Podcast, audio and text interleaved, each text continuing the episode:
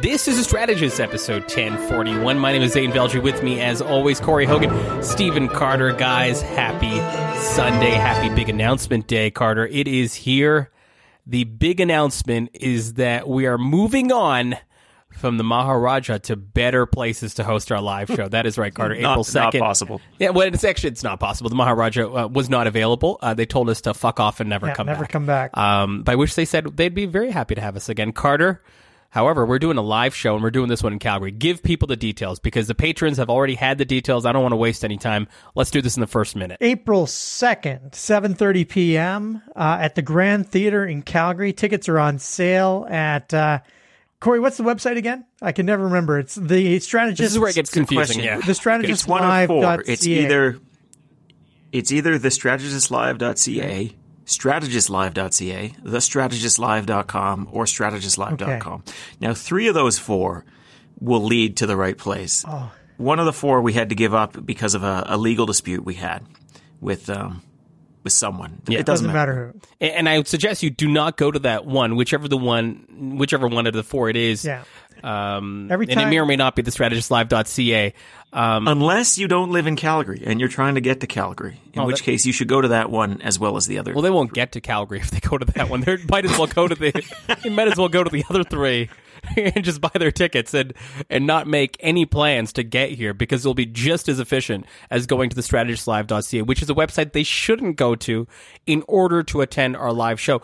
Uh, Carter, there's a few elements that you've uh, missed. No, I didn't. About our I live said- show, which is Shocker. okay. Okay. Well, shocker. Well, okay. First of all, it is Sunday, April second. Does it matter if, Um, if you know it's April 2nd? I mean, you'll be able to figure it out from the. I mean, it's our audience. I'm sorry. You're right. Our well, I'm audience just- will I'm not sorry, be able yes. to figure that Yeah. out. That's on me. Yeah, That's my that- bad. That's good. You, you're, you're you're welcome. You're welcome, Carter, Yeah. for you and for the audience. Sunday, April second. Corey, this is not a standard show. Uh, this is a special show in preparation of the Alberta election. Do you want to tell folks what's going on? Stephen Carter, myself, we're going to square off against each other. We're each going to write a strategy for one of the two main parties in Alberta here, you know, Yeah. the, the UCP and the NDP. Who gets which one is actually a vote that our patrons have right now. I'm, well, you know, let's just say currently Stephen Carter, 57% of you want him to write the NDP strategy. Um, but given the hard right bend of our fan base, I actually assume the 50% of you who want me to write the UCP one is the, um, you know, that's kind of like the seal Yeah. of approval, I suppose. They want Yeah. you to write it so they they Yeah, know how uh, Danielle can win. That's probably it, Corey. Yeah. There's So, also there's uh, also a third You're gonna un, unsaid Are you question. gonna be there? Well, Like, okay, let me. I'm not a- clear a, on that. A couple of things here. Okay, a few things. Okay, um, there's also a third option, which is Corey to do both, which is the one that a lot want but don't have an option to do.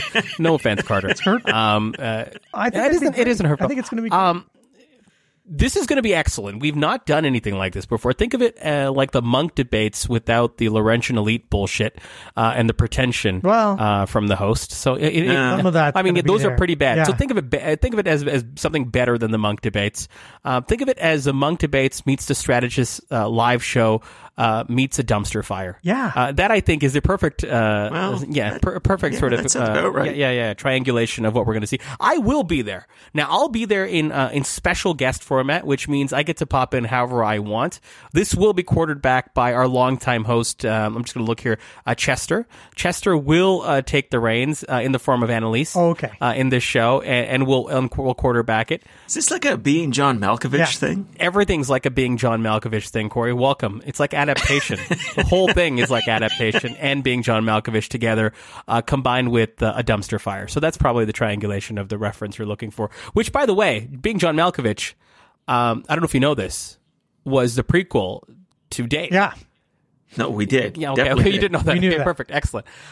Uh, April second, live show. Stephen Carter, Corey Hogan. the vote is Tickets on- are thirty dollars. They don't care. They don't care. They've They'll got pay endless anything. money. These fuckers. They'll these pay anything. people. These people do not. Care. We are actually fifty percent sold out. That is not. There's a lot of bullshit on this show. There's two things that are not bullshit. Number one, there are four URLs and three of them lead to the ticket spot, and one of them do that. Number two, we are actually nearly 50% Yeah, we are fifty percent sold out. Yeah, Everything else, yeah. we're actually talking to you in abstractions. We have no idea how the rest of it's going to Yeah. work. When I say special guest, I might just be there the whole time. You might see more of me than anyone else. Who knows? That's quite possible. quite possible. Uh, but Carter, uh, we are indeed 50% sold out, right? Just for verification from you, I know you're handling the ticketing on, on, on which is a, Yeah, which is a I- big, I went. I went always and checked today. Uh, I sent out a graphic of where we are to you guys. Uh, I mean, we're fifty percent sold out. No one more surprised, I think, than you, Zain. Both Corey and I predicted that this is where we'd be because we've done live shows before and we've seen a sales model before. Like, there's no question in my mind we're going to be sold out by Thursday. So if people want to come to the show, they have to buy their tickets now let me tell you something. right? But uh, or look for them on markup sites like uh, the Strategist Podcast or whatever. Are. If You think there's a secondary Yeah. market for this? We will set up a secondary market. Yeah. It will be at the strategistlive.ca after we sell out. Yeah. Uh, yeah, I am surprised that we're selling out because we're like the fifth season of a UK TV show, which is. Wait, what? Why are they doing a fifth season? Didn't they peak like three years ago? Really? That's like us right now, Carter. That's hurtful, Zain. Yeah, Really no, terrible. there, there's, yeah, Carter, there's, uh, but surprisingly, people are still buying tickets, and you can too at the strategistlive.com, strategistlive.com, thestrategistlive.ca. Don't go there, and um, thestrategistlive.com. There's also probably other sites that you can buy tickets on. You can probably even go to the Grand Theater on their website and buy the tickets. But why would you do that when we've given you four amazing on ramps to buy tickets? Corey, anything else to say before we move? Well, we've given them four. I, I didn't say tickets to the show to buy tickets because if they do true. go to the other side, they can buy tickets, right? Yeah. Um, well, I mean, these will for, this will this will sell out. So our, our last show was about 400, sold out in about a week. Our show before that was about 400, sold out in about a week. You, you kind of buy now, or you're going to be sad about it. I think. well, that's the, by now you can the sell them. advice. You can sell them for a markup. You know, oh, let's that's see some true. That's an entrepreneurial investment. happening here. Oh, that's Yeah, like, that's a like, good like live show. That is smart. The. Strategist Live presents our, our live strategy on stage for the UCP, the NDP, Stephen Carter, Corey Hogan going head to head, Annalise quarterbacking it, me special guesting it. 400 seats, Grand Theater, April 2nd. Carter, it's a Sunday. Yeah. They needed to know that. It is a Sunday. Yeah. Okay, let's move it on to our first segment. Our first segment report to obtain a minority report. Carter, China's meddling. China's meddling. Oh yeah. Uh, there is pushback from Prime Minister Justin Trudeau. He pushed back at questions on Friday for calling for wanting the the the, the large sort of uh, volume of individuals, the large volume that is now uh, seeming to. Uh, echo around the halls of Ottawa to call a public inquiry into the claims that Beijing interfered in Canada's recent elections. I'll add plural, Stephen Carter, telling reporters that probes are already underway and are sufficient. This, of course, is uh, uh, on the heels of reporting by the Globe and Mail and by Global News, indicating many things that China interfered in our 2019 and 2021 elections, that there was a gift uh, through a Chinese functionary given to the Trudeau Foundation of $200,000, which they have recently returned, uh, and that there were attempts for misinformation and disinformation campaigns, as well as localized tactics that try to swing certain ridings. Stephen Carter, we talked about this at the tail end of our last episode, the Patreon episode, and I want to kind of bring Yeah. people into this. I wanted to get, I got your guys' top line thoughts, and I want to do that again because today I want to spend the majority of this episode talking about the soup that Trudeau's in. Is it too hot? Is it a soup that he can get out of? Is it a soup that he should try to get out of? But Stephen Carter, on the facts that you see right now, the question I asked you last time, how fucked is the prime minister? Let me ask you a different question Yeah. to kind of make it even more zoomed out, even more 30,000 feet. Um, how fucked is the situation? in your mind? How fucked is the situation as we know it right now? Because that's the only way I know how to ask it as we know it right now. In your mind, as a political practitioner, as a political watcher, um, the situation of Chinese meddling and interference into our elections, how fucked is it from everything that you know at the moment? I think it's less fucked than we think it is, but probably more fucked than it should be. Um, so I don't believe these giant sweeping state like like the idea that China has influenced our elections. Um, you know, even the word influence seems to imply some sort of uh, outcome, right? Like that they they have in fact changed the potential outcome of the election or the direction of the of the election. I don't believe that to be true. I believe that the you know the the worst thing that we would have seen is that the Chinese attempted to influence our election um, with minimal results. Uh, maybe they swung an elect, you know, an individual MP. I'd actually be shocked if that were the case. I think that there are. Uh, that, that that would be a very tricky thing for an outside for a gov, foreign government to do. But I'm not surprised that we're seeing allegations of foreign government interference in our elections. Um, that's been ongoing. I mean, we've seen Russia play in the United States. We've seen Russia play across the Western world. I would imagine that Russia's playing in in Canada in some fashion. Uh, we have enemies throughout the world that want to that want to not necessarily influence the course of action within a specific outcome. We need Justin Trudeau or we need Pierre Poilievre. But what they want to do is so so distrust in the system. And they they want to undermine democracy so that democracy becomes a less favorable form of government. And I'm I'm sure that they've been they were active. I'm just not sure what the impact of that action is on our actual elections save the thought on undermining democracy and their success on that front. Corey, the question is how fucked is the situation? I asked you last time how fucked Trudeau is. Trust me, I'll get to that. In your mind, give me your top line view. How fucked is the situation from what we know? And then I'll come back to you, Carter, on your, your notion of the Chinese interference successfully undermining democracy. But Corey first.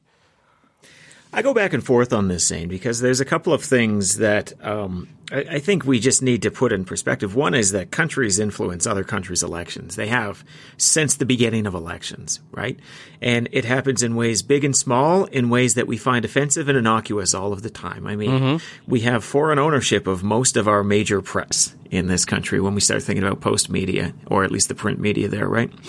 you, you, can't tell me that when the owners or when the publishers put out like an editorial on the front page, putting it yellow, saying you've got to do this during the election, and that's that's ultimately tra- traced, you know, not the words, but the ownership goes back to New York City and, and private equity. Well, is that maybe that should be a problem, right? Um, certainly, we've heard all sorts of stories about Russian meddling and Russian inter- interference. Um, you, but you don't have to go back very far in history to find other times where uh, words said, money spent has affected elections in the Western world and beyond. It, it happens, right? And I think we need to start with kind of a baseline. This happens. And it's probably not a realistic thing to say we are going to absolutely eliminate this. We need to talk about what we need to do to manage this. In my opinion, that includes having an informed electorate. That includes having an electorate who is willing to hold people to account for this. Um, but I, I want to argue the other side that we are in a unique and bigger problem right now, too and maybe build on some of the points Stephen's made. So one of them is that um, we're now in a much more interconnected world and there's more tools available to people. And we have a situation now where you can sit in downtown Moscow and you can have advertisements that are potentially going to affect an election in Canada or downtown Beijing or whatever you want. And that interconnectedness of the world presents, I think, uh, more kind of opportunities for threat that we need to be uh, aware of there too. The other is that that influence is now occurring at a like state to person level. So you have propaganda coming in disguised as the commentary of other people in your country and it's going to individuals, right? Mm. And it's not not necessarily being routed entirely through organizations. So we just have more people that we need to have ready and, and aware of these things and alert to these things. And I do think that our big falling down right now is that people are so fucking gullible and so willing to eat the bullshit that's fed to them if they think it feeds their side or supports their side or, you know, is something that reflects the worldview that they want to have that they're digesting a lot of tripe from China, from Russia, from the United States, and frankly from us as Canadians too, probably in much larger volumes than most of those other places. So there's a lot going on here and there's a lot to unpack. Uh, but ultimately, this is all creating a bit of a cloud that is causing people to have questions about elections. And while I think that Stephen's probably right that it's unlikely that we've actually seen any number of elections flip, I think even one would be surprising to me too. Maybe one, maybe 2 mm-hmm. Certainly not enough to change the government at this point. It certainly seems to be the consensus of reporting. We now have a huge percent of Canadians who support the conservatives who believe this election is illegitimate, this most recent election, based on polling that we've seen uh, as of last week. And that's a huge problem. Carter, I'm going to pick up on exactly that point. You said this concept of the Chinese successfully undermining our democracy. When you can get nearly half of conservative voters to think that the election was stolen, to get a majority of Canadians uh, to suggest that there was something going on here in, in the broadest of terms, have they already not succeeded? They being China in this particular case. Has this week not been part of the success? They may not have flipped an election, but is this kernel of doubt, this kernel of legitimacy that they have planted in the overall Canadian psyche, not exactly, or at least in part, the goal that, that many uh, foreign actors would want? Uh, playing out in, in, in Canadian life. Sure, right but let's not give them credit for actually creating that. I mean, what's what's creating the the the negative feeling towards election outcomes? Well, th- that that's right? interesting to me. What you don't you don't you, what do you give me your your your analysis of what what is amplifying this this um this doubt or this skepticism or this no. I think you don't think that's a. F- I think Occam's razor would indicate that the probably the most likely source of this this lack of trust of, of the elections comes from the significant lack of trust in the American election uh, down south. I mean, Corey mentioned the the ownership of media being uh, largely American. Well, I mean, sure, he's talking about the newspapers, but where do we get our news from? Uh, you know, too many Canadians are consuming Fox News as though it's real news. I mean, we're seeing, um, you know, the the complete. Uh, you know, we're seeing really behind the scenes right now with the Dominion voting uh, scandal and how Fox News knew that it was lying to its viewers, but they were doing so for business reasons uh, about the big fraud, about the big steal. Um, when you've got an entire news network that's owned by a different country that is spewing filth within its country, but is consumed within our country, um, it's no question that it's going to, to actually have some impact. Uh, so I don't believe that just a few headlines um, saying that China's interfering in our interfering in our election has done this. What we've done is we've preset the the soil. We've tilled the soil with Fox News for for two and a half years or two years that that this election has been stolen down in the states and you can't trust elections unless the Republicans win. And then it's been jumped on when we've seen the first pieces of evidence in Canada that this is going on as well. Uh, I, I think that it's, this is a much bigger point. It's, it's much bigger than just one, one, one set of circumstances.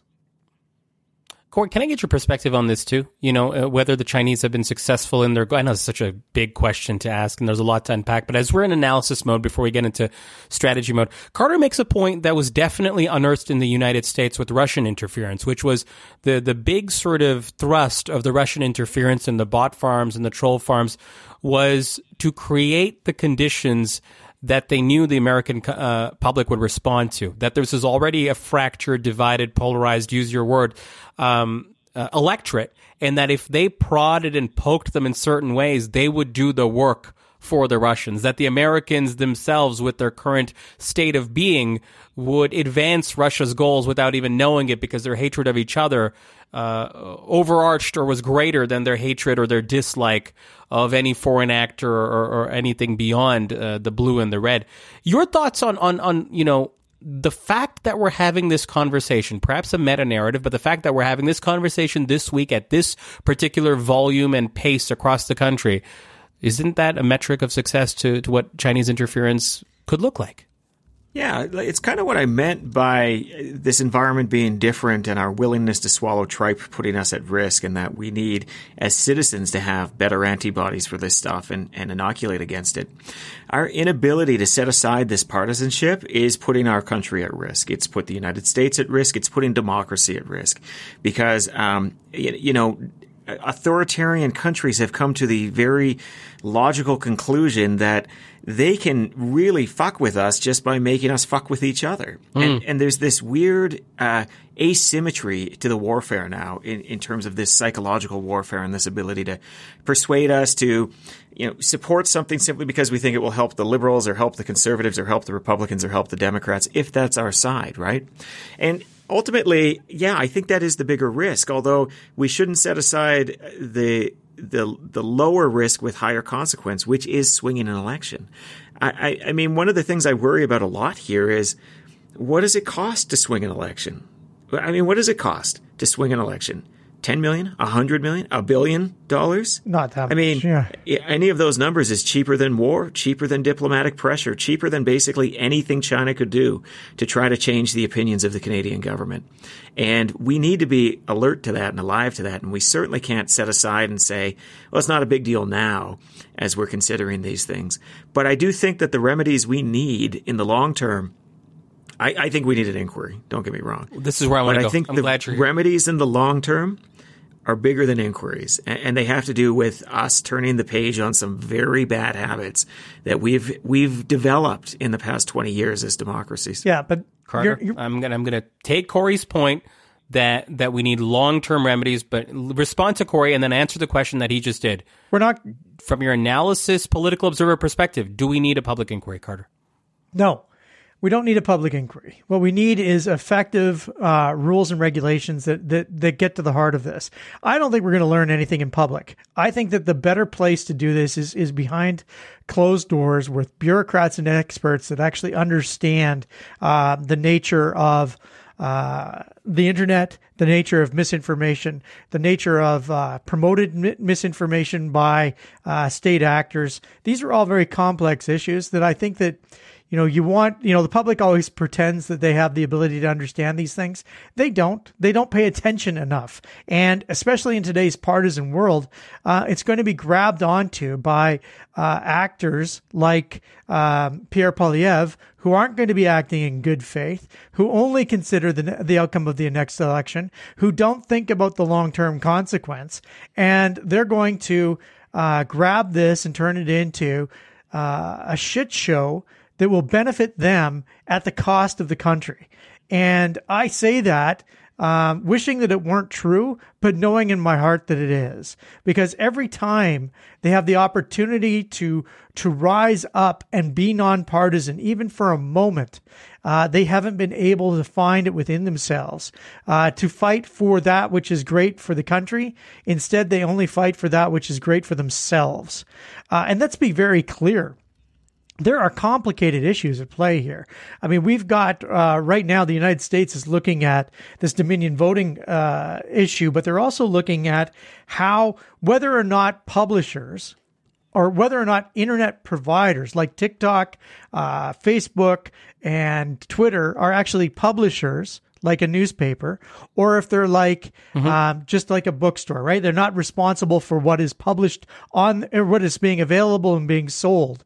Um, and what is happening is that because Facebook has an algorithm that changes the way that we see things, that Facebook algorithm is ultimately responsible for a significant amount of the misinformation that is promoted and provided uh, to people. And that's not just Facebook; it's Google, it's YouTube, especially.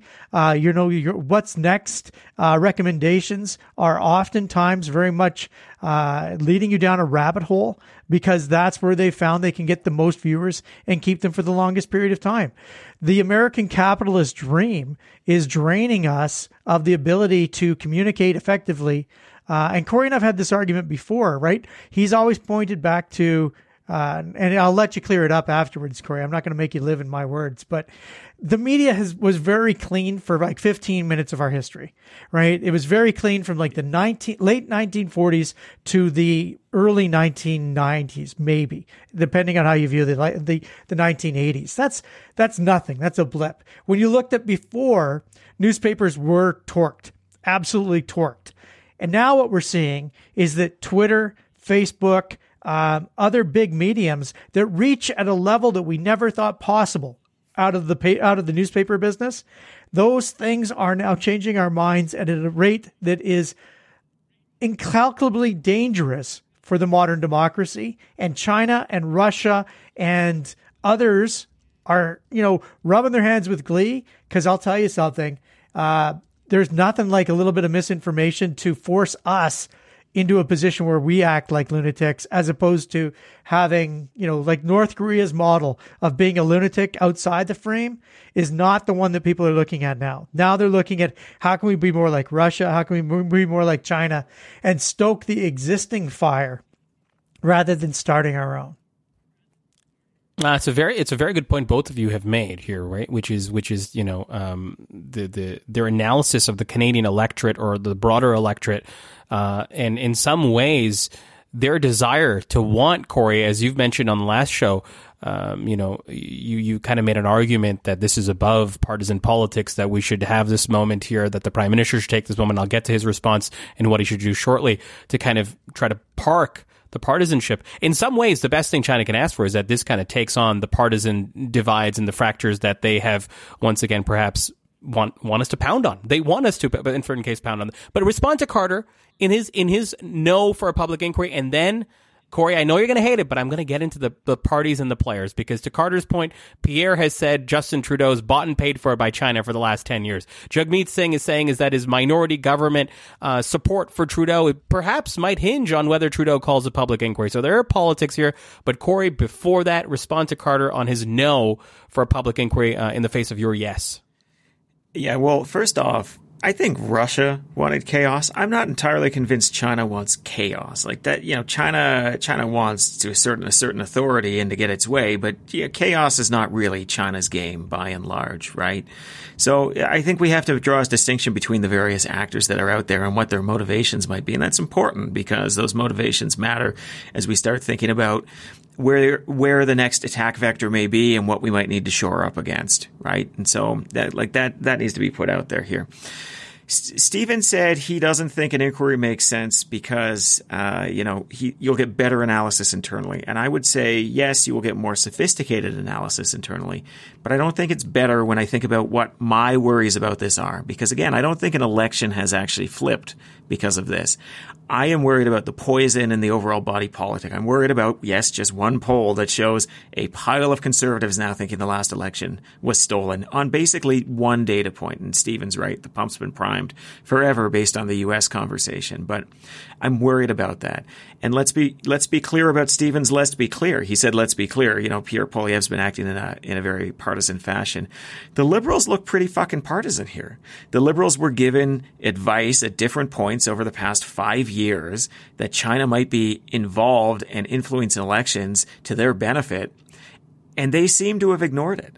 And I do wonder if the if the advice had come down that China was trying to influence elections to the conservatives' benefit, whether they would have taken the same approach. And I think that's a fair question. And I think it's the kind of question that you do not get to the bottom of by asking the bureaucrats to look at it. That's the kind of thing that requires an inquiry. You need to look at whether the government acted in an appropriate fashion when it was faced with the facts of the day.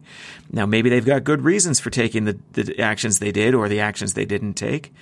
But I don't trust the liberals to tell me they did. I don't. I don't. Nobody should. Liberals shouldn't. That way leads to ruin. That is a madman strategy to say, I'm going to let these foxes tell me the henhouse is fine.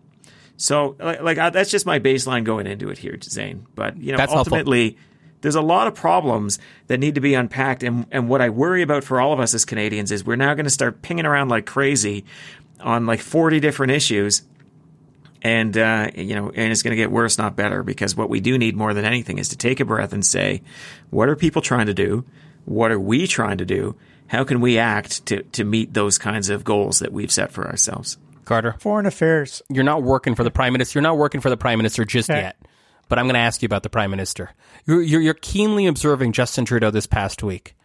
Why do you think he's saying no to a public inquiry? Is it, and I'm going to throw out a few options, and it could be none of these, it could be all of these, it could be a convergence of these. Is it that they might have something to hide?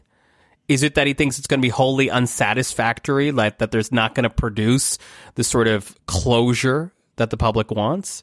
Is it because he still wants range of motion to call an election and he's probably happy to take the licks right now if that means he can have that range of motion and, and not have a public inquiry hang over his head? Is it something from your keen political observation, from you knowing Justin Trudeau, from you knowing the Liberals, give me your best take, Carter, because I haven't heard a clarifying take in this past week that I've actually bought into just yet.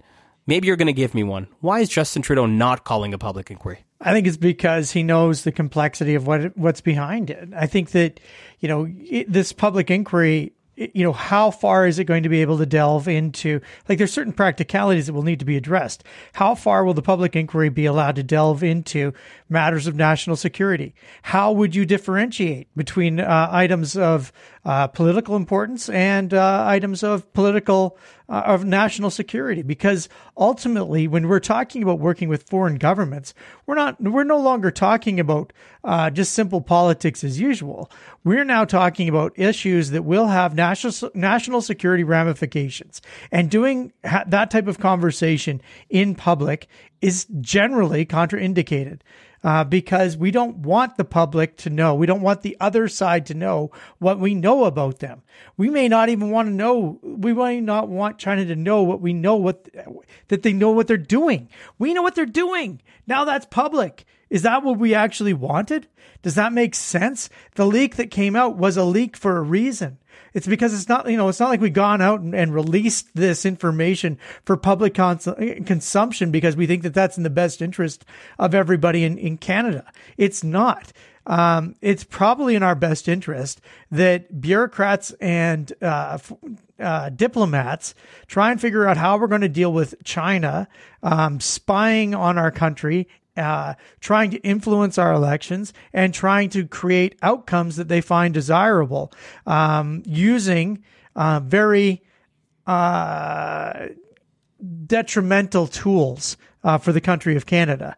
The fact that we've, you know, the fact that Justin Trudeau has avoided talking about a public inquiry makes sense to me because a public inquiry is going to make a complex situation more complicated. Period. End of sentence. Well, Carter, hold, hold, hold that thought. Hold that thought for a second because I want to go to Corey on this. Corey, your take. Why is Justin Trudeau refused time and time again, perhaps even to the his own sort of detriment, and getting sharp elbowed, being called smug, being called uh, like he's trying to hide something. He's spent political capital, whether he knows it or not, whether he likes it or not. He spent political capital this week by refusing a public inquiry. Why do you think he's refused that public inquiry? Yes, so if we want to be charitable, Stephen's outlined a list of reasons why the complexity of the issue, the diplomacy that might be affected by it, the national security considerations here. Um, but the problem with all of that is it still ultimately appears to be to the benefit of the party in power, even if that's kind of like a side effect and not the main effect that they were going after here. So if what Carter has said is true, if that is the concern that Justin Trudeau had, then the minute this happened. The minute he got that memo from his security advisor saying China is trying to influence elections, he should have talked to those security advisors, said, you don't think it's Erin O'Toole? You don't think it's Andrew Scheer? Whatever the timing was, right? You mean you mean years Scheer. ago? Just to be clear, you don't mean Year, this past yeah, week. That's gonna, right. Yeah, yeah, yeah. I'm talking years ago. Yeah. But I'm talking not just years ago, but every time this issue has come up. He should have convened the other leaders and he should have said, "This is what the intelligence says." This is what the possible consequences are. I understand the awkward situation this puts you in. Here's why, as prime minister, I believe I need to not act on this information in this way. And because what's most important to me as the prime minister in a democracy is that we can all agree that this is being done in a fair and open way. My commitment to you is this is a matter of statecraft. It is way beyond politics, and I am involving you in these conversations as we go forward. But because to our knowledge, nothing like that has occurred right? Because the Liberals decided to self manage something that was to the benefit of the Liberal Party of, of Canada. Yep. Right? There are a lot of questions that need to be asked at this particular moment. So let me give you a bit of an uncharitable read yeah. as to why Justin Trudeau didn't do anything about it. Maybe Justin Trudeau didn't do anything about it because he didn't think it was a big deal as long as it was his party benefiting because it seemed like a pretty modest tweaking or thumb on the scale. And ultimately, oh my God, if I bring this up, I'm going to have candidates who are called into question here, and that's going to hurt, right? That's a possibility, and that's a reason why I think we need people to get to the bottom of this here. Carter, I'm going to now ask you to work for Justin Trudeau. Okay. So you gave me your observations. You are team no public inquiry. You take on a gig with Justin Trudeau tonight, Sunday, March 5th. And you have seen how Friday went. You've seen how tense that press conference was, or those those questions were with the press. You've seen the growing calls of the opposition parties to call a public inquiry.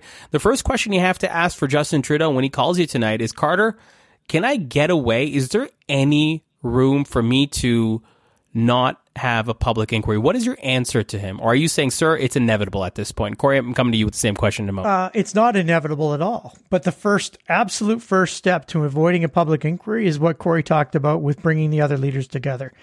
It, it is the only way that a democracy can function under this type of threat is if everybody is on the same team. And bringing everybody onto the same team w- requires leadership. I'll tell you something. If this prime minister did brief Pierre Poilievre and Jagmeet Singh, and now they are taking these public positions, they should be roasted.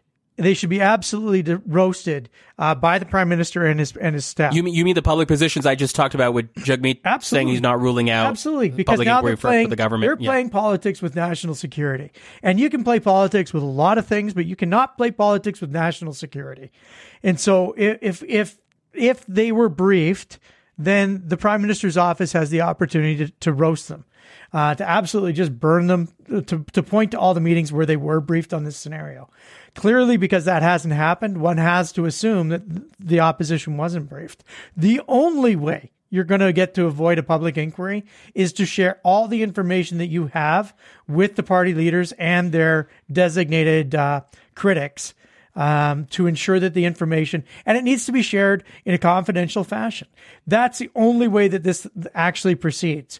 If it is held internally, if it is continued to be held by the liberals, then they are heading towards a public inquiry. There is no question. They will ultimately have to fail um, and they may lose their government if they don't, in fact, go that direction. Um, so, you know, they'll wind up caving eventually. So you may as well give the information that you have to the opposition leaders and hope that it's enough and not partisan enough um, that you know the opposition leaders are, and I guess the opposition leaders are mature enough that the opposition leaders don't demand, um, you know that that public inquiry continue, uh, anyways. Uh, Corey, you know, when we uh, chatted last on Friday, both of you mentioned Trudeau's kind of fucked on the fine, fabulous, or fuck scale, right? You guys uh, qualified that with your own rationale and your own reasoning, Corey. But I'll ask you this: Is a public inquiry inevitable for Justin Trudeau? I don't want to relitigate the past. I just want to flash forward. Same thing to you. You've been hired on tonight to join Carter. Is a public inquiry inevitable? Is all this song and dance that Carter's talking about of of of, of briefing folks? It's, is it too late? Are we headed down to public inquiry track? Should we just get the shortest distance there and call that shit Monday morning? What do you think, Corey? Yeah, um, I do think that the challenge with the tactic of bringing in the party leaders at this point is it does seem like it's damage control and not the liberals themselves taking a position on this. Now, depending on the facts at play, it might still be an option, right? You could sit down with Pierre Poilievre and, and Jagmeet Singh and the National Security Advisors team and, and say, listen, there are things that have not been in the media and we need to now talk about them as party leaders. And maybe it was not a y- y- you're going to have to eat a little bit of shit and say i should have brought you in on this sooner. But here's why i had to act the way i did and here you are right? Would you Uh, would now- you tell the how do you tell the public that that's happening or You don't. do you not? you don't. You don't. you don't. And you say and so we're all going to have to cool it right or whatever it is like we just don't know the facts and our imaginations can go further here Sure, of course they can. but ultimately, I do think that Stephen is right. Like, it's it's got to have external eyes on it. And maybe it doesn't need to be an inquiry, but it needs to be something that allows us all to have some confidence that there's been some sort of view on on all of this here. I, I, that's just the challenge that we have. Carter, then okay. If my question was directly about the public inquiry and and um, perhaps preventing it if you're Trudeau, what's your optimal strategy right now? Like, what is like? So work together here. Define an optimal pathway going forward for Trudeau on Sunday night, right? I asked you about the public inquiry. Think of all the other instruments that he has: judicial inquiry, elections Canada, all the others, the bureaucratic version of all this, the parliamentary committee that has been suggested, uh, many different permutations, combinations, instruments. There's other options: dragging your heels, losing more, and spending more political capital because you think that there's a potential road down there. I'm giving you now every option on Yeah. the table. Start devising the optimal pathway.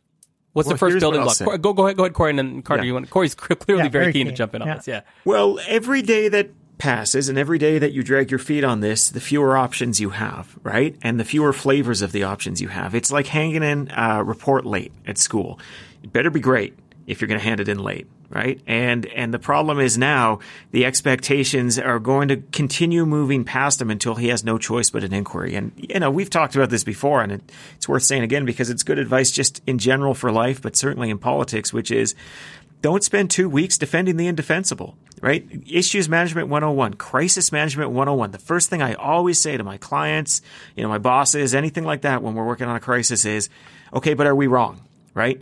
Think about it in terms of, uh, you know, policy and process and content and all of those things. And you say, all right, but but are we actually wrong? Because everybody has an instinct when they're under attack to to defend, right? It's this fight or flight that's there, and if you're not fighting, you're fighting.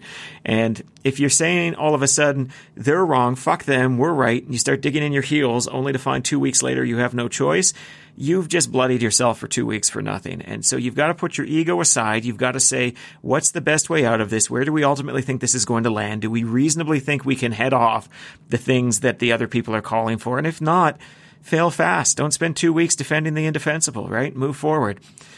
That's advice that you can take not just at the moment, but every moment after, right?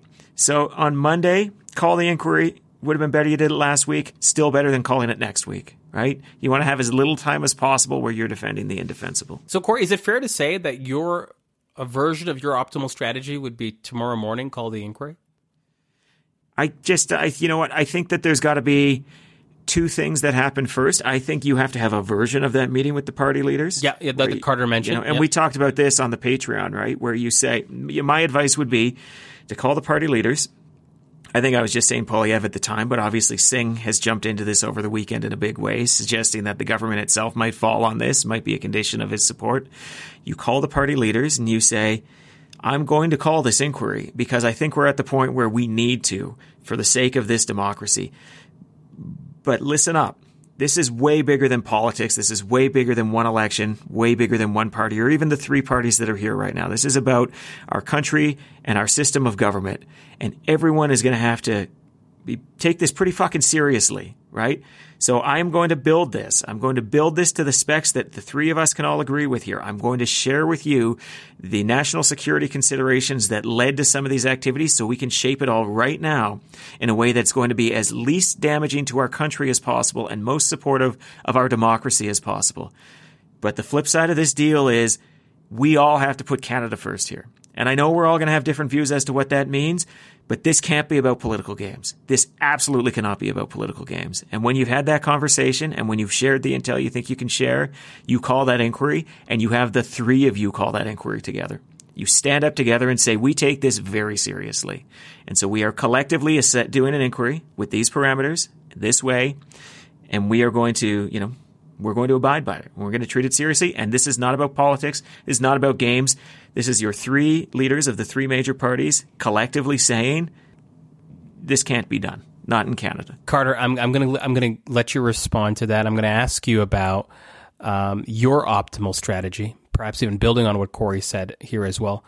But respond to Corey's uh, uh, sort of uh, ideal optimal strategy in two ways. Number one, is this a bunch of fairy tale bullshit? Like, can it actually happen? Three political leaders who go at each other on a daily basis. Like, do you think this is viable and possible? That's part one of my question. And part two, Carter, if you were advising Jagmeet Singh and Pierre Poilievre as their campaign strategist, as their political strategist, I'll underline that, and I won't ask you to, you know, just take the partisan route, but you are hired, you are paid to score political points, whether on a daily, weekly, monthly, quarterly, yearly basis.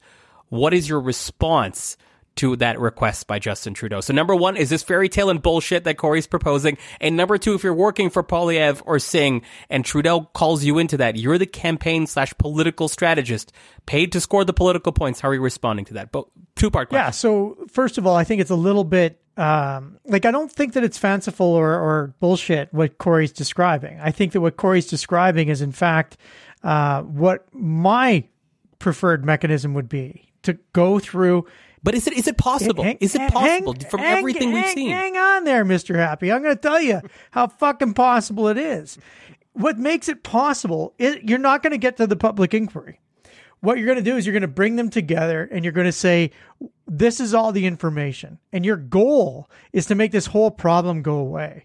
It's not to try and get to a public inquiry in some other fashion or to, you know, show some sort of, you know, group effort. Oh, that's interesting. If you can get so them, unlike Corey's, yeah, if you can get them all in the same room, Zain, if you can get them all in the same room, then I, your ideal path isn't to ultimately get them all to agree to an inquiry. Your ideal path is to get them to say, "Holy shit! Now I understand. You're right. Let's form a special um, committee that's a, that's a secret committee that's going to be looking at this, that's going to address the issues as as we see them. But we agree, uh, Pierre and Jagmeet and the Prime Minister all agree that, that this is best handled outside of the public eye for a number of reasons. Not the least of which is uh, we know that China's spying on us, and we don't want them uh, to take to get take another step forward. Um, and and so that's where I think that that that Corey's plan kind of failed. Is that if he can get them all in the room, um, and if this is actually, you know, as, the way I've described it as as kind of a a significant issue that needs to be addressed collectively, then the best possible outcome isn't an inquiry. The best possible outcome is that this gets off the front page and gets dealt with where it should be dealt with behind the scenes by experts who know what they're doing. And that means that the step that Corey described right off the bat that the prime minister skipped, that he should never have skipped, which was to bring in the other party leaders so, uh, so that this didn't even look partisan. He needs to undo that mistake by inviting all of those part, all of those leaders uh-huh. in right now. And if he can do that, great. If not, then he may as well lose the government because it's Carter, I'm, I'm, I'm, gonna let you off the hook for a second on oh. on the on the question of what you would do as okay. a Poilievre and strategy, political okay. strategist, and when that question would be answered. Corey, respond to that. Uh, and I got a very simple for, uh, question for you: uh, Is this fairy tales and bullshit? Uh, what Stephen Carter is now presenting? Uh, because I thought your version of this was uh, fanciful and out of reach. What do you think of Carter's version of this? Getting them in the room is, and you, and you almost avoid an inquiry. No, I, I, don't think you avoid an inquiry. Again, that's that's a more sophisticated option. It might actually lead to better outcomes of statecraft if it had been done five years ago, or better two years ago even, but it's not better today because now it's blown into the open. Now half of conservative voters, I'm rounding up aggressively, but think this election was potentially stolen. And now, unfortunately, we, I think we do need to deal with this uh, through some sort of public mechanism. Um, uh, because unfortunately, otherwise, like, where does it go away? If there's one thing we've learned about, I don't know, like the last 30 years is you, you, we are no longer in a place where you can negotiate away a movement.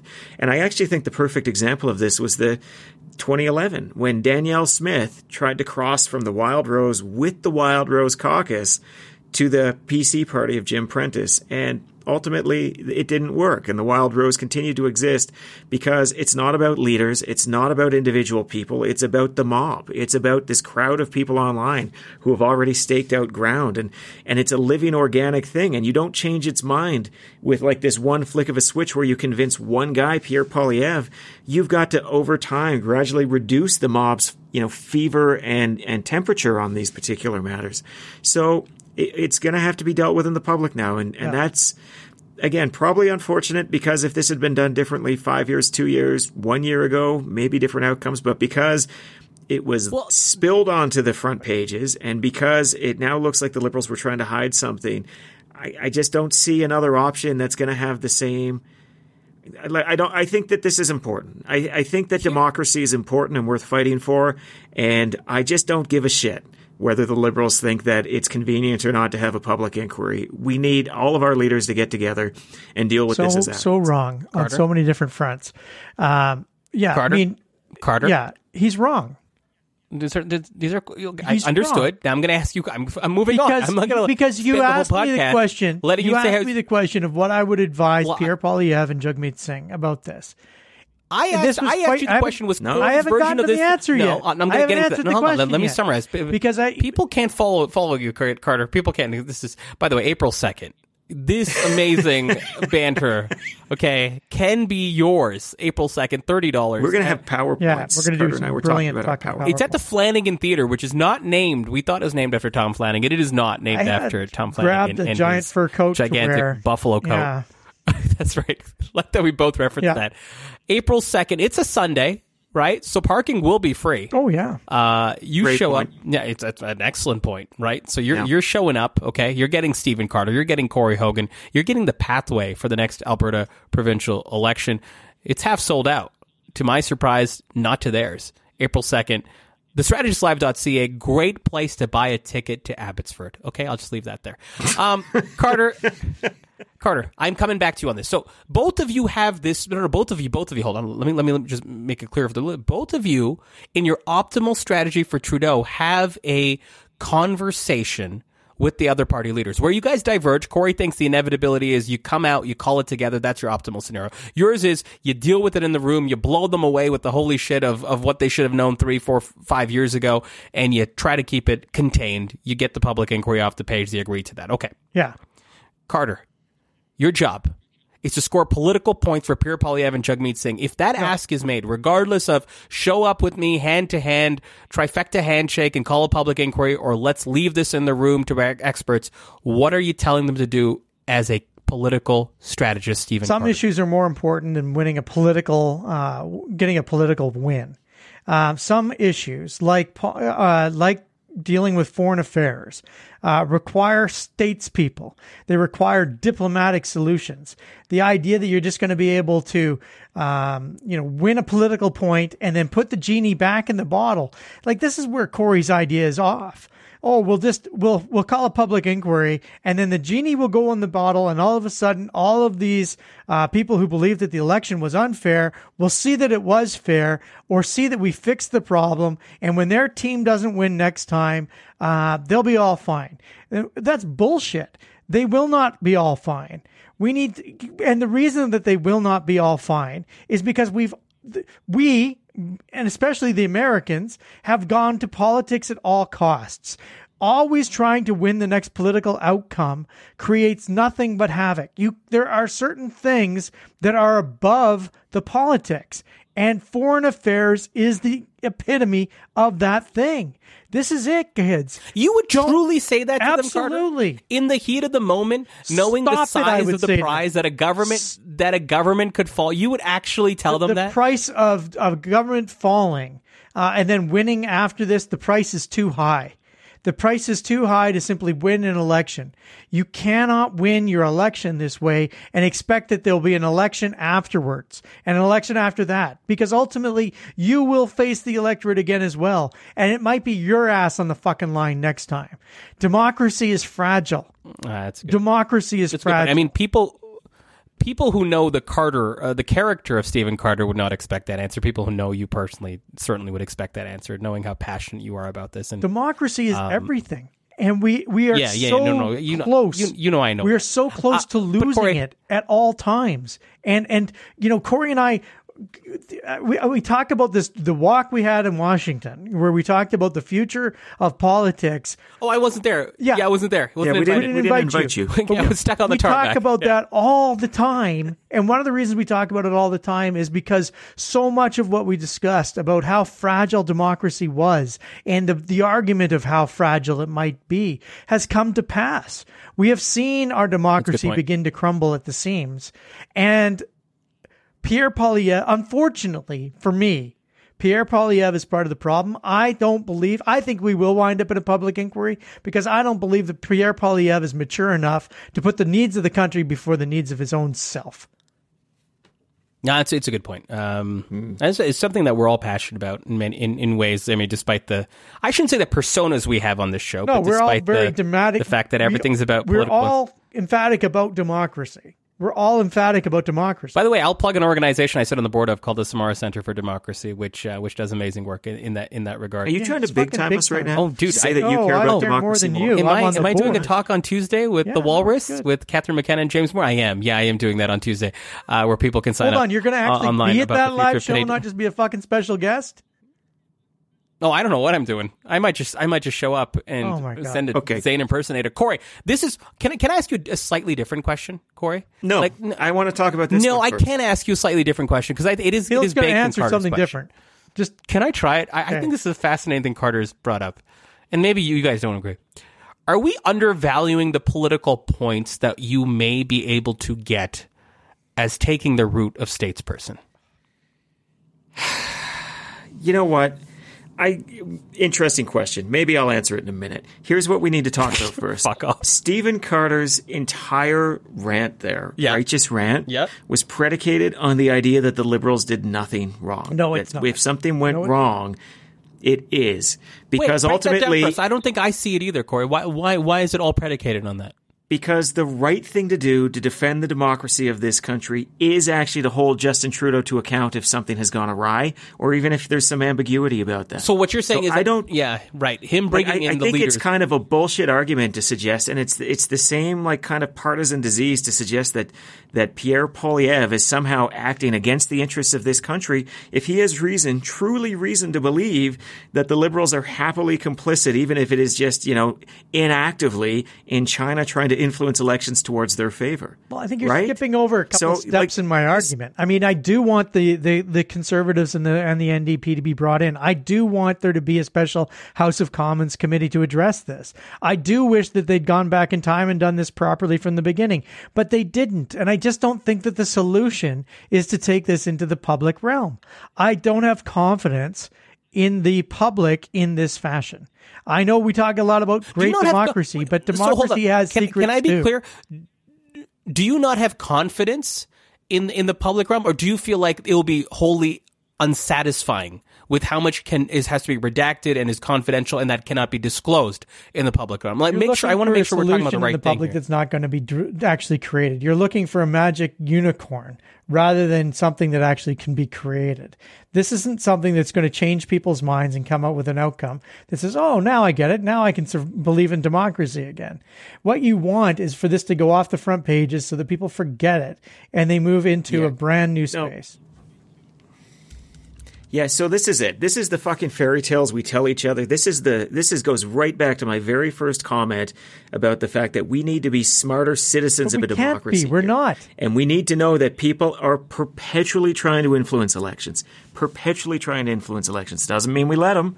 Doesn't mean we just act like absolute rubes and buy into all of the bullshit that they feed us here. But I'm sorry, if you're looking for this inquiry to come out with a silver bullet that says this is how we're going to stop China from influencing elections, that's not going to happen. But what could potentially come out of this is we could have our party leaders act in a very adult fashion. I want to get to your point, Zain, about are we undervaluing the political value of being a statesperson? Because I think Pierre Poilievre in particular would benefit from that. And maybe we can have a conversation about what we can collectively do to defend this democracy. And maybe we can start to say there are some things at the water's edge now. You know, this idea that politics stops at the water's edge. Maybe we can bring a little bit of that back if we have an inquiry that's handled appropriately by all of the party leaders involved. You know, neither of your responses, I will say, on the Trudeau side of things, were about how, sir, you keep government. You guys are both okay with either of the two options, public inquiry or Carter, even you're like, let's bring it in the dome for whatever conclusion it it it it ultimately produces. Is it fair to say that like both of you are as political strategists brought in to help the prime minister? You think the right thing to do is to leave the future not necessarily in your control. Am I putting words in your mouth by saying that? Because that's what I'm hearing. Well, no, I'm fine with that. Yeah, again, I mean, You are I'm fine fine with that. No. losing the government on the right pro- uh, on the- principle. I always have been. I don't think we know exactly what the facts are, which is again part of the reason why we need to look into this particular matter. I think it's one of the arguments for Yeah, a but you're wrong, inquiry here. and I've made that. It point. is very possible. It is very possible that the liberals have acted in a way that they, you know, again, maybe they weren't even actively benefiting. Like they're not negotiating with the Chinese government or anything like that, but they're willing to say, we don't think it's that big of a deal, and boy, we don't want to deal with it. So we're just going to kind of ignore it, right? Uh, to me, that that's one of those things that we need to explore and look into here, and that's not great. And that would be pretty bad for the liberals if that's what it ended up being. I can understand the hesitation that such facts may come out during an inquiry. Trudeau has made some pretty strong statements that this is only part of the story. well, you know what? We didn't want to be here, maybe, but we are. And so now we need to hear the whole story as Canadians, right? It's time. We've got to figure this out, and it's got to be brought into the public in some way, shape, or form.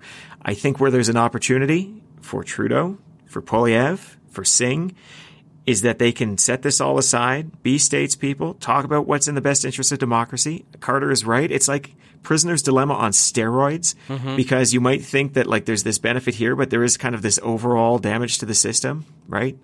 That you've got to consider. You know, Anyhow, Carter, like here's the thing. Okay, I'm, I'm gonna I'm gonna move this on. Here, uh, this is a very smart, cogent, appropriate, like anchored with the right principles approach that both of you put together, regardless of the slight convergence Yeah. in your in your philosophy. Why the fuck is no one in Ottawa taking your advice? The reason I'm skeptical of what you guys have said, Pierre's not taking your advice. He's literally said Trudeau's bought and paid for. Jagmeet Singh is saying, you know, my support for the election could uh, hinge on the public inquiry. Um, you know, Justin Trudeau hasn't taken the, the, the, the doesn't seem to have taken uh, any of this advice either as a precursor or, or telegraphing it as his next step. So I'm skeptical of what both of you are saying as valuable, tethered, anchored political strategy advice because I see evidence of almost none of it. So, you know, help me resolve my skepticism, Carter. Like, I like what you guys are saying, but like, what the fuck is going on and what the fuck should maybe as a segue to that, Jagmeet and Pierre do? Because I want to get to that because they have taken a very different road than what both of you suggested that Trudeau do. Or what you've suggested that Jagmeet Singh and Pierre Poilievre should accept, should there, if the prime minister put it on. Corey, I'm going to ask you a, few, a series of questions, okay? I'm going to go real quick. On a scale of 1 to 10, Lay it on what is me. your opinion of Pierre Poilievre as a political operative? I'm not On a scale of that. 1 to 10, what- what's your opinion of Justin Trudeau as a, on a, as a political operative? As Oh, a scale of 1 to 10, is what is your position Sure. on Jagmeet Singh as a political operative? Zain, it's going to come to you as no surprise that Corey and I aren't super, super bought into the political acumen of our federal party leaders. Um, and we didn't even include Elizabeth May that actually, and she actually brings down the average. Like this, this is, this is not an average that we're looking at and going, oh wow, they're probably in the eights and nines. No, we're looking at this average and thinking threes whole- and 4 We're better than this. this Fuck, this man. is a group No, of political like leaders that Carter. we have been being- critical of, significantly critical of for the last I three get it, but- years, shitting on these three and and being unimpressed, especially with Pierre's ability to throw big issues away and just win the don't know, man. populist opportunity. This is a man that does not understand his strength and doesn't understand what politics really is about in the in the broader scheme of things. Corey. The same question to you, but also the, the heart of the question is the Pierre and Jagmeet Singh. What path should they take? You've given me a good path, perhaps a slightly noble path, perhaps I sh- I'm not going to call it naive. Naive because I see no one following. path. I mean, I feel like Yeah. you just did. I- I'm just not going to call it I that. just I don't know. Yeah. Um, Some might say. you can see some of that naive thinking on stage April 2nd. I mean, it is going to be uh, quite Vote the for the winner. Uh, Corey, Vote for the winner. J- uh, uh, let's start with Pierre Poilievre. What advice would you give him right now? Because he's going to keep hearing and he's going to say, "Listen, that's been working. I fucking crushed the leadership. I crushed fundraising. Uh, my party's united for the first time in a long time, and you're not going to tell me to act like a statement. How about you go fuck yourself, Corey Hogan? Tell me why I should do Yeah. it. So I'll tell you what I do is if I'm advising Pierre Poilievre, everything I said Justin Trudeau should do, Pierre Poilievre should do. First, What he should do is he should call the prime minister's office. He should ask for a meeting with the prime minister and say, I want you to know I take this pretty fucking seriously. And I, I've been dwelling on this for the last bit. I, I regret the line that you're bought and paid for by China. That was flip. That was in the moment. I need to cool this one down. So let's talk. You tell me Oh everything that's going on right now. You tell Jagmeet Singh everything that's going on right now. You call for both of them to be informed. And then let's figure out a path forward together. And you know what? If the prime minister does as you expect and does none of that, at least down the road you can say that's what you offered him. You offered him the ability to take it seriously. And he rejected it. And that, I mean, ultimately, what path did he leave you at that point? So all there is left is an inquiry. And doing that, by the way, also boxes in Jagmeet Singh horribly. Because that would mean the Prime Minister also rejected giving Jagmeet Singh all of that intelligence, basically forces him to demand that inquiry in order for things to go forward. You could bring this government down by next Wednesday if you follow this approach and the Prime Minister plays his cards badly. But that, does that allow you to still continue to be a day to day, hour to hour shit heel? No. Yeah, absolutely. No, Yeah. The minute the prime minister, it, it, it makes you stop for whatever the amount of Yeah. time is between you requesting the meeting and you having the meeting. But that's it. You can be a shitheel the minute that meeting ends if if Trudeau leaves you with nothing. Yeah, well, while you're at it, The- why don't the you ask Pierre Paul- Poilievre- that's an interesting take. Why don't you ask Pierre Poilievre to turn into a fucking unicorn? Like they, they have the same amount of opportunity of actually happening. Jesus, Carter, what do you think? What's the what's the Pierre approach what's here? the Pierre approach? Uh, what I want him to Yeah. do, or what he will do? What you no no no what if you were advising we always use that frame. If you were persuading him like I shouldn't say just a you need to persuade this guy. He's got a lane that he's picked and he's saying fuck this man. Like you're not going to get me off. What is your how are you persuading him to take the other lane? What is the argument you are making to say take the statesman lane my friend. This is why it's worth it. This is what it can You want to be the, this is do you want to be the prime minister? this is this is your opportunity. Show the show the country that you can be prime minister right now because no one believes that you can work on the on the on the big stage. Everybody sees you do mi- micro politics. No one sees you do macro politics. So if you want to do something spectacular, do exactly what Corey said. Do exactly what Corey said. But if I have that kind of persuasion skills, I am going to be one rich motherfucker because I'll just be able to walk up to millionaires and say, "A millionaire, give me your money," and they would give me all of their money because that's the level of persuasion it would take. You're not going to convince Pierre Poilievre to stop being a dick. It's the only thing he knows how to do. can he win this sort of I shouldn't call it win Yeah. can he be victorious Corey in, on this file by being a dick because he probably thinks he can Yeah, Yep. I think he can. I mean, I, I see nothing that suggests otherwise right now. Uh, but I think that there are there are bigger risks to the democracy that if he wants to be prime minister, he should consider.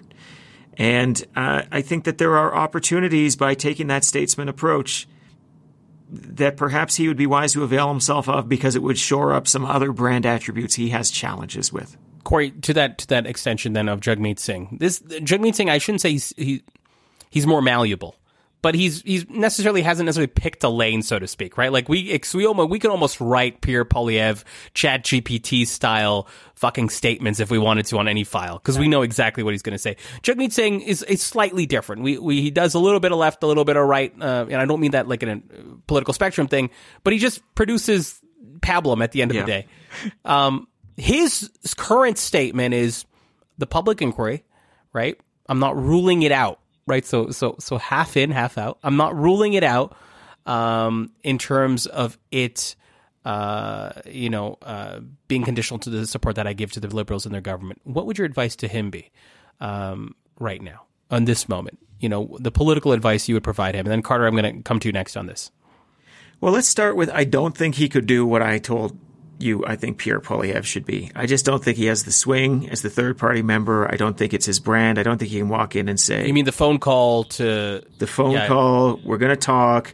This is what I need from you now, right? Like that. I, I don't see that working. I, I think the prime minister has more avenues there and says, what the fuck are you doing, man? Is it is also because it's not it's it's almost two type rather than against type, which is what it would be for Pierre. Is that is that fair to say?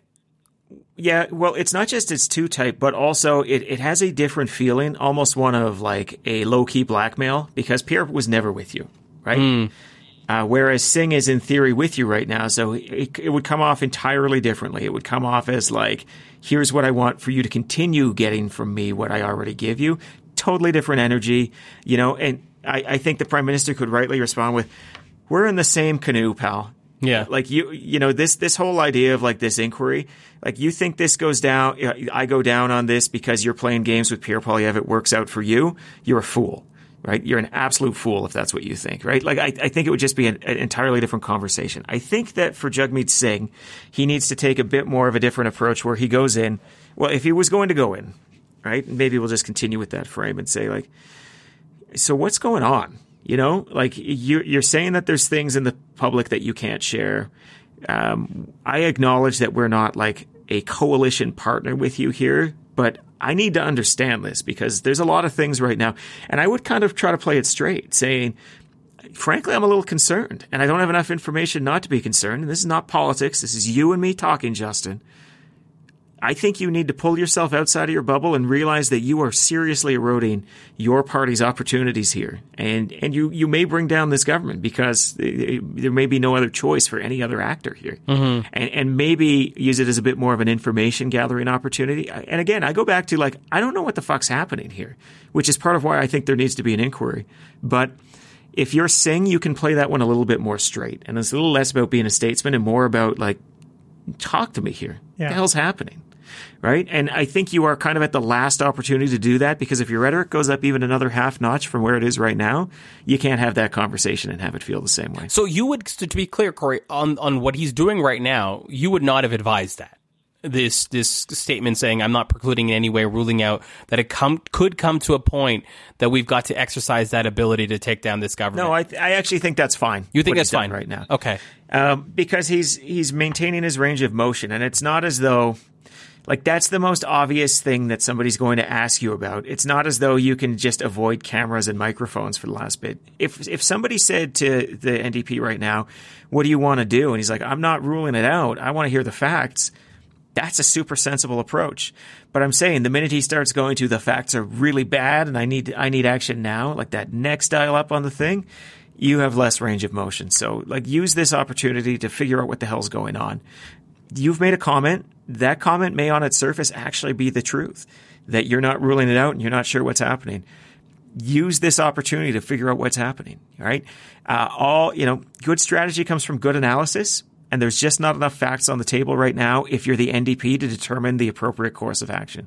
Because that comment I made about Trudeau saying, "Hey, man, you're going down with me," that might be 100% true. But if the facts are different, maybe that's not 100% true. Uh, and you just need to know a little bit more. And your relationship with the liberals allows you access to information in a way that uh, Pierre Poilievre just can't have. Carter. Potentially. Great points by Corey. Carter, your take on the uh, Jagmeet Singh strategy.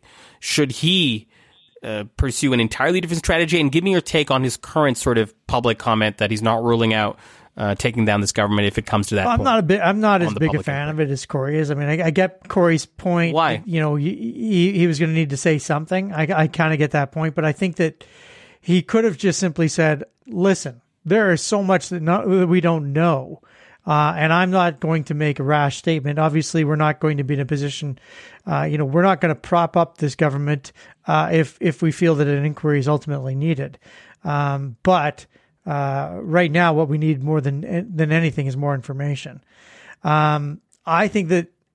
And Mr. Singh, you don't think that would come from an inquiry? Well, I think that, that, that that's an open question right now. I don't even have enough info. I need I need more information. Period. The information that's coming up from the media is wholly inadequate. I'm giving a call to the prime minister right now, and the question I'm going to ask him, the question I'm going to ask the prime minister is simply this: Give me, tell me why we shouldn't have a public inquiry make it very clear to me and tell me the steps that you're going to take to ensure that foreign interference is, is mitigated in our foreign in our uh, in our elections. I mean, that's the call. And you're just going to take his word for it? Well, I'm going to. ultimately, yeah, you're going to take his fucking word for it because ultimately the information needs to. the information needs. To, I mean, but this is the point, though. By the way, that was the laugh of the entire press now. gallery yeah. when you said, uh, "Yeah." I just yeah. think that Jagmeet Singh needs to go to the prime minister and say, um, "Tell me why I shouldn't push for this inquiry," um, because there could be a very, very solid reason for it. Um, you just said it. Like we don't know what what information we have, what information we don't have. I'm more comfortable than you, Corey, living in the dark on this. Um, I don't think it's necessarily my right to know uh, this type of information. Uh, others may take me to task for that, but I just think that this is foreign intelligence and I don't have the right to understand this. Um, so I think that it's foreign intelligence to the benefit of the governing party. How is it any different than Trump potentially getting support this from is Russia? where Singh needs to make some important inquiries. But Singh, you've made a very good point that Singh is in a, in a unique position where he gets to ask these questions of the prime minister with the fate of the prime minister's government hanging in the balance. If he can't get an adequate answer, then I don't think that necessarily the answer is a public inquiry. Maybe the maybe the answer is let's have a fucking election to discuss whether or not the liberals did this appropriately or not. Um, I mean, I'm, well, I'm thinking point, this is a big fucking point, deal. I think it's a big well, fucking well, okay, deal. So, so I, let me end on this last point before I go to the the, the, the over under the lightning round, where I've got a few follow ups on this to kind of crystallize a few Are we points. still for on the first topic again? an election. First and only, Carter. You know, First and Annalise asks us questions about multiple topics. Yeah, there's like there's like three segments, Annalise four does it, yeah. sometimes. I'm like the host that now gets to do passion projects. I'm like the, uh, you know, the main anchor on the desk that gets thrown to the digital exclusives Oh, on the podcast is a different way of getting fired. yeah, I'm that person now that gets to do their passion projects every little while. I'm like Mansbridge after he got fi- uh, not fired, but you know, you know, he came back. He's like, I'm going to do a, a seven part documentary season, uh, series that's going to air on fucking CBC Gem. Well, that is me, and, and you're welcome, Corey. Shots fired at CBC Gem. too. Ugh, I mean, it's it's it's not worth the eight dollars a month. Pay Um, for that. Oh, would yeah. you? How about Disney Oh, Plus, Carter? we're back on Disney Plus. We're back on Disney Plus.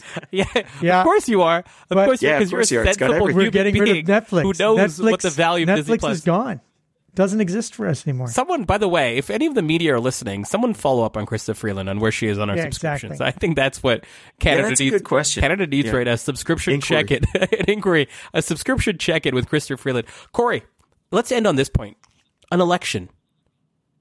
We talked about this very briefly in the Patreon episode, but is any call of an election while this is unresolved, and I don't even know what the fuck resolved means to be totally clear is any election like ta tainted? Like a uh, like a minority government trudeau could see opportunity. He could pull the trigger. Can he actually pull the trigger? Like just I, I don't really have a question as much as i've got a notion to kind of put it out there being like is the well poisoned until we've got clarity on an election call here? And like what are the when i use you use the word range of motion often i i i, I steal it quite often but range of motion for trudeau and possibility on election calls are they just eliminated right now? Well, uh, this is the thing that actually ties me in knots. And it's why I think that any solution needs to be like an all party solution to this, right? Whether it be an inquiry or working behind the scenes through a judicial review or anything like that. Because if you go into an election and this still has the level of politics it does currently, I'm really quite concerned about that. I'm very worried about that. I'm worried about that for Chinese Canadian candidates and the potential racism that may exist mm-hmm. there. I'm worried about that in terms of people accepting the results in certain contexts. And you're going to hear all sorts of rumors and bullshit. And by the way, we talk about China and Russia as though they are almost like the same actors sometimes. They are not. And it is not impossible to me that Russia might poke at the idea that China is influencing our elections hmm. through their own influence because Russia's interests really do seem to be to sow chaos like that. Mm, fair point Right? yep So, like, I, you know, I just, I really worry about that. And ultimately, before we go into an election, what I would like to see is all of the party leaders in some way, shape, or form come to a consensus about the integrity of the system. That might not be possible if the liberals have acted in a very untoward fashion. And, and you know, that is the nightmare. This is where you and I agree. But I would like to get to a point. it's the multiple Yeah. parties where the real working together is the real strength here, and they have to do that for the strength of Canadian democracy. We're going to leave that segment there. Move it on to our final segment, our over under in our lightning round. Stephen Carter, we do this for you. It is all Do for we you. really? Because you didn't say that last time, and it made me it hurt my feelings. Yeah, I noticed that. Yeah, well, I also we- we noticed did it that. for myself last time. Overrated or underrated, Stephen Carter. The fact that the Chinese, at least in the reporting that we've seen from the Globe and Mail and Global News, wanted a Trudeau minority, and they have a Trudeau minority on the heels of the 2021 election. Not we're saying correlation causation. No one is saying, even in the testimony, that they caused that. But the fact that that exists, how is that an overrated or underrated problem for the Trudeau liberals, given the state of things right now, in the sense of that they could be looking to hide something, and so that the Chinese got what they wanted, even if they didn't necessarily construct it or or, or make I it think happen. that that's uh, that's the actual problem with all of this. I mean, Corey keeps saying that this is uh, this is something that's happening to the benefit of the of the uh, uh, of the liberals. I'm not sure that that's the case, but in the in the absence of other information, it certainly looks like the case. And if you know that that that doubt that is being sown. Um, we don't have any evidence to the contrary right now, and, and unfortunately, without evidence to the evidence to the contrary, uh, we're very likely to to buy this uh, this scenario that's being peddled. Um, that this information, you know, that this is the uh, this is what the Chinese wanted. Corey, overrated or underrated Oh, the the whole concept underrated. of yeah. Thank you, Carter. Uh, that the Chinese, yeah, wasn't ever looking for you to answer the question, Carter. Probably was looking for you to answer it after Yeah. the show. Being like, oh, over Corey, overrated, underrated. They wanted a minority liberal government per the reporting, per the leaking. They have a minority liberal government. Correlation, causation, as I say. But in your mind, overrated or underrated as it relates to the, this particular survey for, for the Trudeau government? Uh, I think underrated, but maybe rated just where it is because certainly it's not missed on the reporting that perhaps one of the consequences of this is that the thing that China wants least is a conservative majority. But if this election, like it's not too hard to imagine a scenario where either through an, the findings of an inquiry or the refusal of a government to hold an inquiry, we're in an election, and that that could potentially be the thing. Like you don't want to vote NDP or Liberal. That's what China wants. China wants a minority Liberal government. If you want to stick it to China, you vote for the Conservatives. Like that's that's a hmm. pretty Stick natural China, consequence the or Chinese conclusion that you could come to. No, that's Okay, I didn't like that. It felt Yeah, okay. inappropriate, but. yeah. Yeah, I understand that it was a bare Yeah. naked ladies song. Stick it to China. But you know, in the context, No. yeah, we're Stick it to China. okay. Stick it to. So Zain, the only person on this we podcast only I'll listen to talk we only for listen to few we only minutes. listen to Bollywood music at my home. So I'm going to leave Carter out on an island to dry with that statement. let's see. Let's see if that's the one. Actually, you know what? Yeah, let's see if that's the one. We we can put a best of reel, uh, but that one might be the one that gets you canceled. No way. So Not could now. be a, could be a really easy ballot question for the conservatives to say, "Do you want China to get what they want?" And if the answer is no, you vote conservative. Fuck, then that's a hard that's a hard argument to prevent against Carter. If if if indeed the political leaders take the political partisan route, as you've suggested, they shouldn't necessarily do it, put their uh, pedal to the metal so hard on Carter. Your response to that, and then I've got a question for you about Justin Trudeau. Uh, so so respond to Corey, and then, it's back I to you. I mean. I think that this is going to be actually one of the big challenges for Justin Trudeau to lead his party into the next election. I mean, you know, this is just baggage uh, on top of baggage. I mean, there has not been a more friendly government towards China than Stephen Harper's. Um, you know, the amount of foreign investment that we saw from China that Stephen Harper, you know, stick handled into the country um, was significant. And at the time, heralded. Uh, and now they're the ones that are going to stand strong against China. I mean, that's that's almost ludicrous on its face. Um, but that's what happens when you're in government for a while. Everything becomes possible, and you start to wear all these scenarios. And th- that to me is is the challenge that, the Trudeau is facing. I don't necessarily think that Trudeau has been weak on China um, so much as I think that it is plausible that people think that Trudeau has been weak on China, and therefore it creates havoc in the future. So I, I'm, I think that that's Trudeau's great weakness in the future is is that all of this could be plausible, and that creates havoc. Carter, very quickly, we're going to do very quick strategy Oh rounds God, on this. Justin Trudeau doing gives you the directive. No, no, no.